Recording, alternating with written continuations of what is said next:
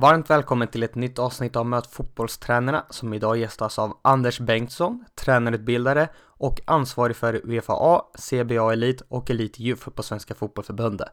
I avsnittet berättar Bengtsson hur tränarutbildningen såg ut när han tillträdde sin post, hur den har förändrats och utvecklats, hur mycket Uefa styr och hjälper till med, hur han tror framtiden ser ut för tränarutbildning, att det är specialistkurser på gång och vad han tror krävs för att gå riktigt långt som tränare. Vi pratar även om hur viktiga de ideella tränarna är, att han tycker det bör vara ett krav att gå minst C-diplom för att vara tränare, hur han ser på utveckling av unga spelare och hur mycket han inspireras av sitt jobb.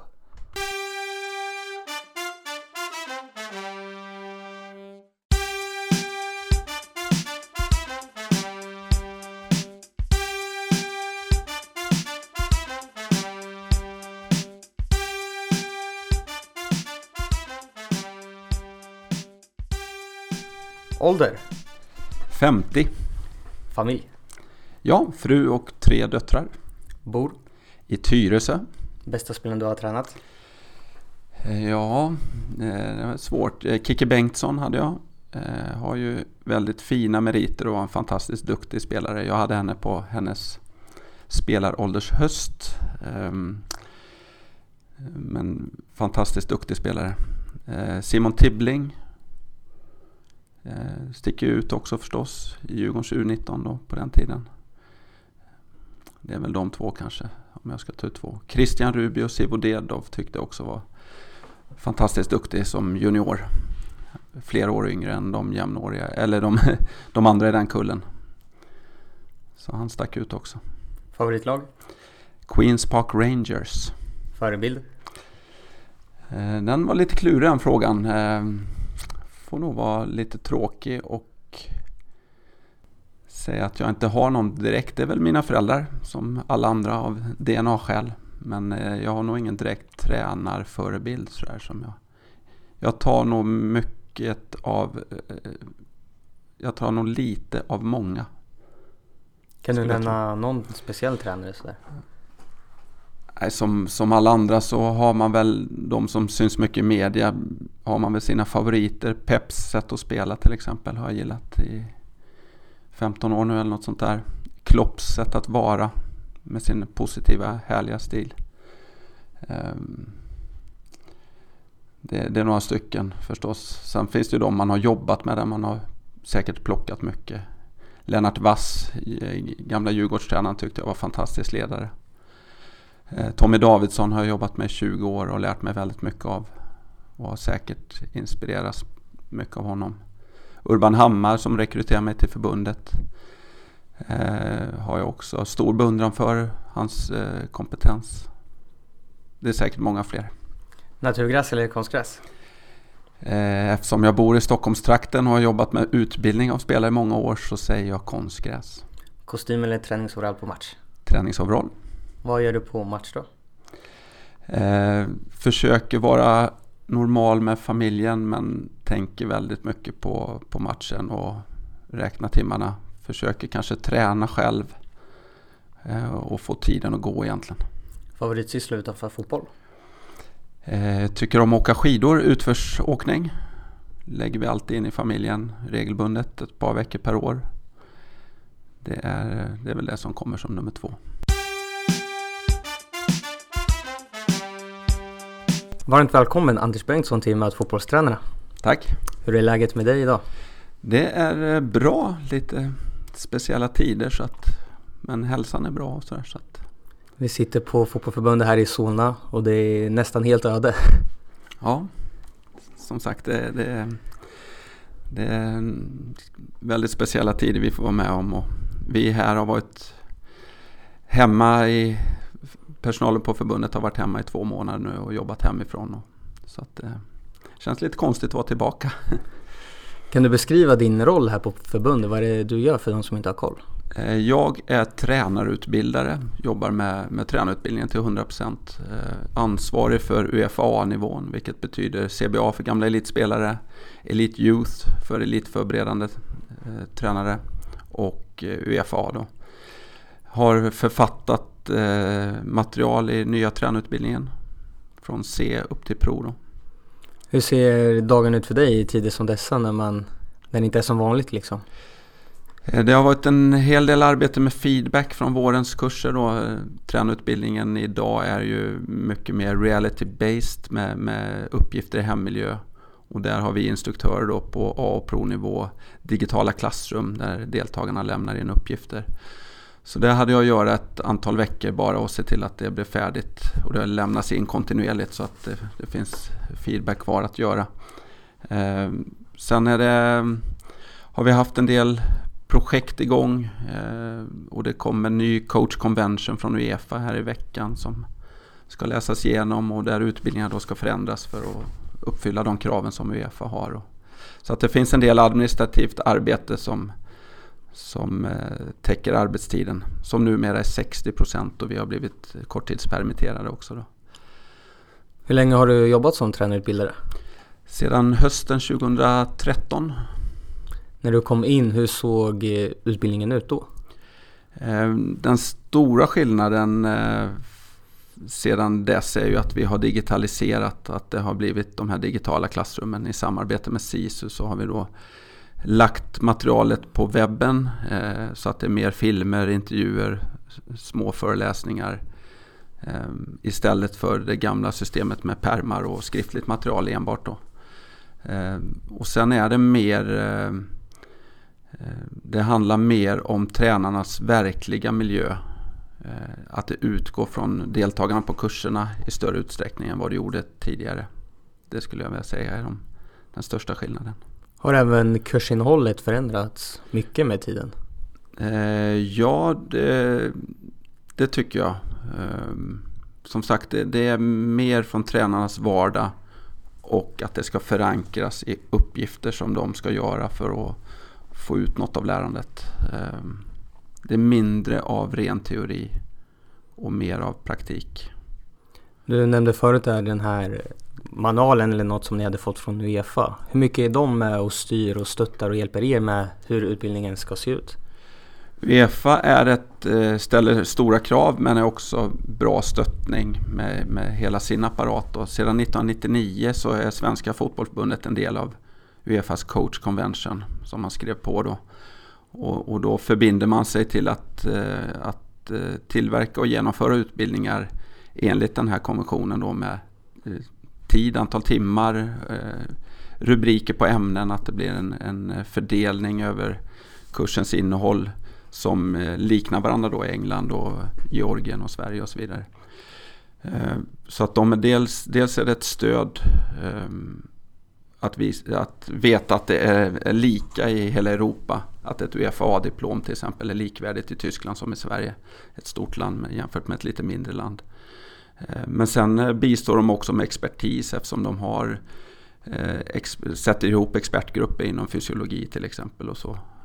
och det vidareutbildar de Nationernas förbund i de här olika temana då, till exempel fysiologi.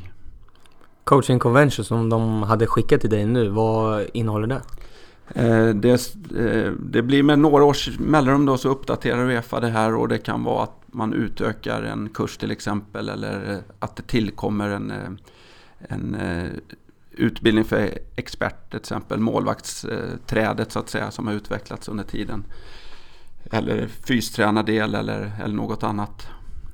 Just nu så påverkar det lite mer vår vår instegskurs Uefa, det som hette tränarutbildning C kommer heta Uefa C och utökas i tid och innehåll. Så det ska vi göra om nu då eh, den närmsta tiden. Så att det, det, det är oftast i omfattning så att vi får rätt eh, så att licensen är, är jämställbar med andra nationer framförallt. Hur mycket och hur ofta pratar du med andra tränarutbildare från till exempel Tyskland och Spanien och så här? Vi har ett utbyte som det varierar lite från år till år men ett par, tre gånger per år så har vi eh, study share heter det att man, man träffas sex, sju nationer eh, kring ett ämne och då har Uefa en del med, med sina experter då. och sen är det också ett utbyte länderna emellan hur man hanterar eh, vad det nu är, lärandet eller fysträning eller eh, damfotboll eller ungdomsfotboll eller det kan vara lite olika teman då. Men eh, två, tre gånger per år ungefär. Hur mycket tar man med sig från de här träffarna? Eh, det är lite olika om jag ska vara ärlig. Det, ibland blir det väldigt mycket och ibland blir det mindre. Så att, och när vi bjuder in de kommer hit då, då blir det att vi delar med oss väldigt mycket. Och de presenterar lite kort sina sin syn på det hela och då kanske man inte får med sig lika mycket men då, då är det mer att vi ger. Så när vi åker med så kanske man tar lite mer med sig då. Så att det, det är väldigt olika beroende på vilken fas landet är i som man besöker och sådär. Ni har väl hjälpt till med att starta upp tränarutbildningen i något land har jag för mig? Ja, nu är det, det är ett Fifa-projekt där, där Ramin Kiani, min kollega, hjälper Turks and Caicos och Urban Hammar. Ramin och Urban är på Turks och Caicos eh, med jämna mellanrum. Och nu har det varit digitalt då efter coronakrisen här så, så hjälper de till att stötta upp deras tränarutbildning. Hur många kurser är det du har hållit i sedan du började här? Oh, det är väl ett, vad kan det vara, mellan 15 och 20 A-kurser. 7-8 eh, provkurser, 7-8 Elite Youth, någonstans där borde det bli. Hur ofta hålls kurserna? Är det en per år av varje? Ja, eh, A-kurser har vi två per år men övriga är en per år. När du håller de här kurserna och det sitter många kompetenta tränare som har härliga diskussioner. Hur mycket blir du liksom inspirerad av tränarna som du utbildar? Eh, mycket skulle jag vilja säga. Det, det, är ett givande och tagande och det är väl det som är en stor fördel eh, med det pedagogiska upplägget att det utgår från tränarnas egna vardag. Att det inte är en instruktör som står och mässar vad jag gjorde på 2010-talet eller tidigare. Utan att vi har mer talking points kring spelet eller senaste forskningen kring ledarskap och fys. Och så hur har de implementerat det i deras ver eh, verklighet. När det blir redovisningar och diskussioner så får jag mm, hur mycket som helst såklart. Då, och det, det är väldigt givande. Till exempel när du är handledare på pro-utbildningarna och tränarna ska skriva sina dagböcker och man bland annat ska beskriva sitt arbetssätt och så vidare. Hur är det sen att se det här laget på match och jämföra med vad de har skrivit i sin dagbok? Ja, det, är, det är då det blir intressant när man får se matcher och träningar på Pro, Elite Youth och EFA när vi gör handledarbesök. För en, en pappersprodukt eller när man diskuterar i en teorisal då eh, det kan låta väldigt bra hos många eh, såklart om man har eh, om man kan skriva och uttrycka sig snyggt sådär. Men att få över det, att det blir, blir någonting på fotbollsplanen, det ser man ju träning och match och det blir väldigt intressant. Eh, så den, den delen gillar jag jättemycket med handledarbesök. Och det är då som man gör störst, störst nytta också tycker jag som instruktör och handledare, att när det är på plats. För eh, pappersprodukten, eh, det är bra att luta sig mot men, men det ska ut på planen. Det är ju vanliga A-kurser och även CBA Elit för tidigare elitspelare. Tycker du att diskussionerna på något sätt skiljer sig åt på de här kurserna? Eh, ja, det, det, tycker jag nog. Eh, vi har haft tre CBA Elit nu igång. Eh, och en sak som förvånar mig ganska mycket från första kursen, som jag och Roger Sandberg håller om kurserna, Tillsammans med en del av experterna då, Ekvall och Johan Svensson och några till. Men jag och Roger där varje kurs då. Det är att eh, de före detta elitspelarna i stor utsträckning har varit barn och ungdomstränare. För de har blivit tränare för sina barn. Ehm, så bra erfarenhet från bra ungdomsfotboll och bra diskussioner kring just den delen. Sedan seniortränarerfarenheten, det är där de kanske siktar de flesta av dem. Ehm, där är erfarenheten ringa oftast eh, och då är en vanlig kurs, en UFA eller en provkurs, då har deltagarna mycket mer erfarenhet kring själva ledarskapet förstås. Men elitspelarna hade, har, de här tre kurserna i alla fall som vi har haft hittills, har haft stor erfarenhet från sina egna barns verksamhet. Alla har inte barn, men nästan alla som har barn har varit deras tränare hittills. Ehm, sen är de eh, tycker jag att de för detta elitspelarna har en fördel av närfrågan i övningar och i spelet. Att vad är det som gör att övningen lyckas eller att spelet lyckas? När det ser ut så här, den här situationen triggar igång ett beteende. Eh, givetvis kan vanliga tränare vara bra på det också som inte har någon elitspelarbakgrund, absolut. Men elit, för detta elitspelarna har en liten fördel där att de vet vad det är som som eh, behövs i en viss situation. Eller sådär. Så där kan det vara en liten skillnad också. Vad tycker du det bästa är med ditt jobb? Det är nog eh, att få sån översyn över dam och herr, bredd och elit, olika delar av landet. Även få lite utblick i Europa. Eh, det, det, uppskattar jag väldigt mycket. Att lära känna väldigt många tränare, många föreningar. Och, och få överblicken över hur verksamheten bedrivs och, och sådär. Det, det uppskattar jag väldigt mycket. Vad är det du skulle säga hos dig själv som du har för egenskaper som gör att man är lämpad för att vara utbildade av andra tränare? Eh, ja, jag är ju lärare i professionen så att jag, jag har valt en pedagogisk bana. Jobbat som lärare sedan 1990 och, och tycker väl att det passar mig att, att jobba pedagogiskt. Eh, tycker om när andra utvecklas och lyckas det, det gläds jag åt att kanske ha bidragit lite till, till eh, utveckling hos, hos andra som vilken lärare som helst skulle väl svara ungefär så. Ehm, så jag, jag har ingen annan agenda än att, eh, att deltagare ska, ska lyckas väldigt bra och bli något bättre när de börjar en utbildning till exempel. Och det räcker väl en bit att ha den inställningen i alla fall. Eh, sen att den pedagogiska bakgrunden är en en stor fördel för min del. Hållit på med fotboll på, på både dam och herrelit och eh, med bredd också eftersom jag är ideellt verksam med de egna barnen och sådär. Så jag, jag, tror att jag har en eh, väldigt bred eh, bas att stå på. Eller jag har det. Jag tror inte det. mm. Om man blickar in i framtiden, hur tror du att tränarutbildningar kommer att förändras och se ut? Jag tror att det kommer vara ännu mer i klubbmiljö. Eh, jag hoppas det i alla fall. Att det blir ännu mer effektivt. Varje utbildningstimma så att säga ska bli mer och mer effektiv. Att ju mer man kan implementera teoretisk kunskap på den egna praktiska miljön, desto bättre. Eh, så att jag tror att vi kommer hitta vägar att, att handleda mer på plats det är svårt i, i de första utbildningarna där det är så väldigt många. Det är 30, över 30 000 som har gått tränarutbildning C till exempel.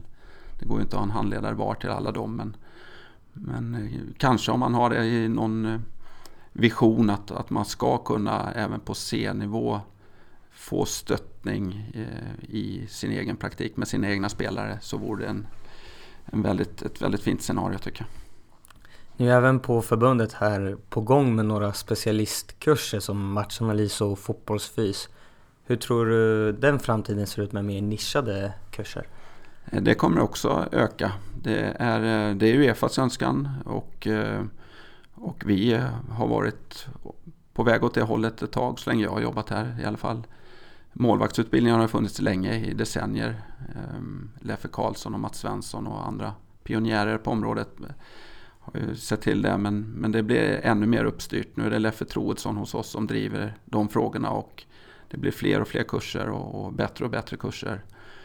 Ehm, fysutbildningen eh, kommer komma igång här. Eh, vill inte säga något exakt datum men, men de har kommit väldigt långt där. Och nu då analysutbildningen är långt gången också i, sitt, i sin tillverkning. Så att det kommer vara uppskattat helt säkert och fortsätta att utvecklas. Det, det kommer nog inte gå åt något annat håll. Som nu när du har utbildat många tränare och säkert sett en del som har gått bättre och några mindre bra. Vad tror du krävs för att nå riktigt långt som tränare?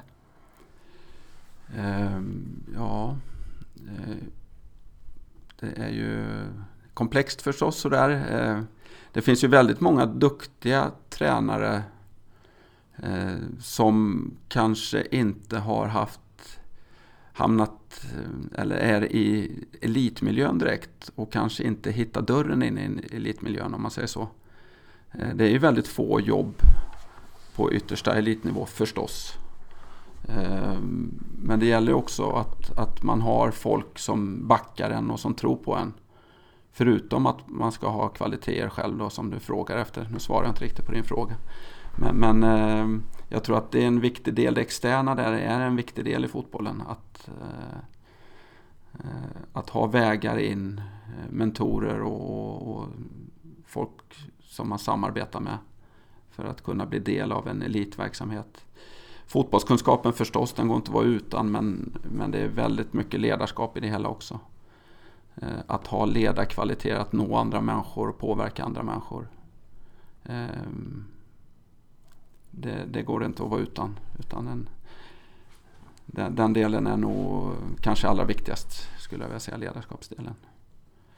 Eh, expertisområden kring fys och sånt, det, det är bra men huvudtränare och många måste ha det för man har inte teamen förutom i den yttersta eliten. Men, men eh, där kommer det finnas experter på elitnivå. Eh, men däremot eh, ledarskap och fotbollskunnandet måste huvudtränaren kunna stå för.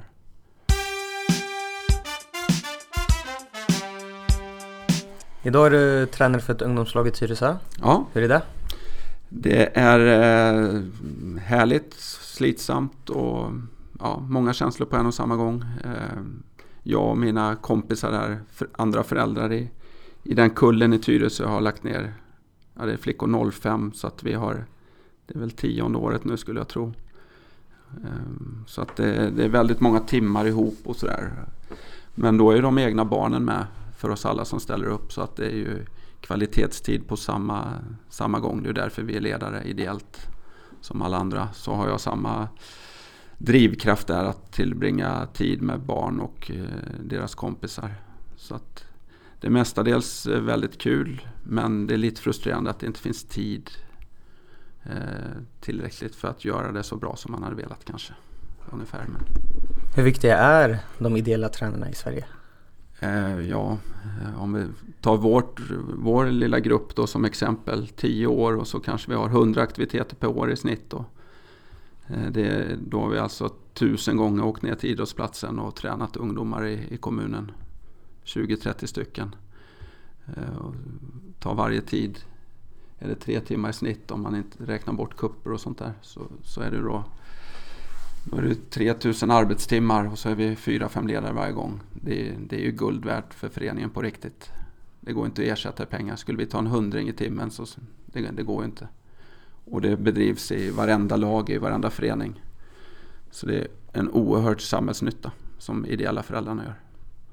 Hur viktigt tycker du att det är att tränarna som är ideella i föreningar för även yngre ålder att de tar sig tiden att gå till exempel C-diplom? Eh, jag, jag, skulle önska att det var ett krav att ska man vara tränare för, för barn och ungdomar så ska man sätta sig ner och diskutera de här frågorna. Se utbildningen ta två dagar. Eh, respekt för allas tid och man lägger redan ner så mycket ideell tid som sagt. Eh, men eh, att klubbarna och de tränarna då värdesätter att sätta sig ner och reflektera över ledarskapsfrågor och så vidare. Det, det tycker jag är jag tycker det är en självklarhet att alla ska göra det. Du har ju varit tränare på alla möjliga nivåer på både herr och dam och juniorer. Skulle du säga det att du skiljer ditt sätt att leda beroende på vilket lag du coachar? Eh, jag, jag, hoppas väl det när det gäller barn och ungdom. Nu är de 15 år tjejerna som jag har följt här sedan fotbollsskolan. Men, men jag, jag kände ingen skillnad när jag var i Hammarby på damsidan eller Djurgården på, på U19 och U21 nivån där. Då, då tycker jag att när det gäller spelet, träningsmetodik, sättet att leda, det skiljer sig inte åt. Eh, jag tror jag har ganska likt nu egentligen också när det gäller eh, val av övningar och sätt att genomföra övningar och sånt. Det skiljer, fotboll är fotboll. Och att leda en grupp individer, det för min del skiljer sig inte så mycket åt. Det är väl mer anspänningen vid match och sånt att det förhoppningsvis inte är lika viktigt att att eh, vinna barn och ungdomsmatcher så att man kan vara mer balanserad. Särskilt när de egna barnen är med. Eh, det är ju en utmaning för mig och för, för många andra. Att få balansen där. Du nämnde förut att du även har jobbat som lärare. Hur vad har det yrket gett dig som fotbollstränare att kombinera? Eh, väldigt mycket tror jag. Eh, man är ju i sin egen bubbla så att det är svårt att refererar referera till sig själv så är det. Men jag tror att eh, läraryrket är ju, jag har ju stått inför i tre decennier inför tonåringar och ungdomar. Liksom. Det är klart att jag har fått med mig hur mycket som helst eh, kring hur, hur det kan bli eh, och olika unika fall då som man har tagit med sig. Eh, fall. eh, historier liksom. Att, att, eh, och även i, på gruppnivå då hur, hur grupper funkar och sådär. Det, det är väldigt nyttigt att, ha läraryrket i, bakom sig när man är fotbollstränare. Det, det är jag helt säker på. Innan du tog klivet till förbundet så var du tränare för Djurgårdens U19 och U21. Hur ser du tillbaks på de åren? Eh, väldigt lärorikt, väldigt många arbetstimmar. Eh, det, var, det är tufft att vara i ett mellanlag, precis som du själv är. Eh, att, att alltid titta på A-laget och inspireras av A-laget och följa deras riktlinjer. Eh, Coacha ett lag i match, träna ett, en trupp, vara, följa med i, i truppen unders utveckling och de spelarna där. Eh, det är, eh, det är väldigt, mycket, väldigt mycket tid men också en fantastisk fantastiskt kreativ miljö. Jag trivdes väldigt bra i, med mycket kompetent folk runt omkring. Och väldigt ambitiösa spelare. Och en härlig miljö också, matchmiljö tyckte jag i U19 och U21 med utvecklande sätt på spelare och, och så där. Många vänner bland motståndarcoacher och sånt. Det var liksom inte den här rivaliteten utan eh, jag trivdes väldigt bra med det. Vad anser du är viktigt av utbildning av unga spelare både i akademier och i yngre åldrar? Eh, tålamodet, eh, att, att se att prestation över, över tid är viktigt och att skapa goda vanor. Att, att lära sig att bli bättre på fotboll tar väldigt lång tid.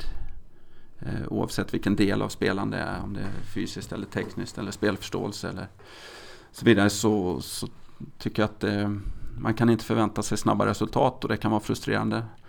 Men, men det gäller att eh, ge så många som möjligt att ha, ha positiva förväntningar på, på sina spelare. Och att då ha tålamodet att eh, få skörda längre fram så att säga. Det är match på lördag om man vill vinna den matchen men, men det, är, det gäller att se långt bort och skapa en miljö där, där de vill vara kvar i den miljön och, och träna och utvecklas över tid så att säga.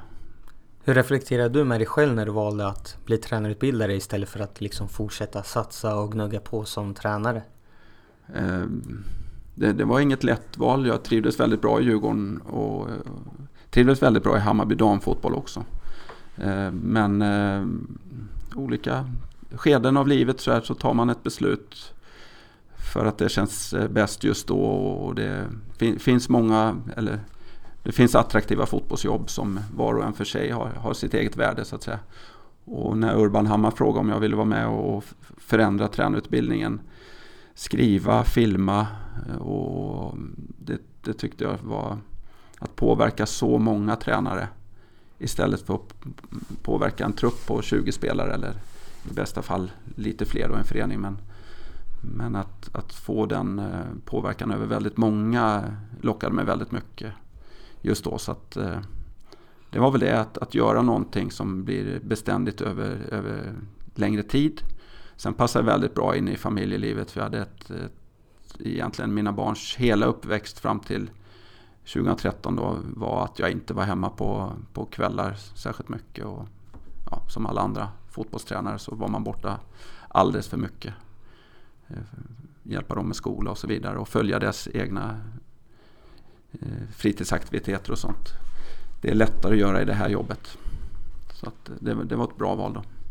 Hur ser du på din framtid? Skulle du ändå kunna tänka dig att gå tillbaks och verkligen satsa på att nå eliten som tränare?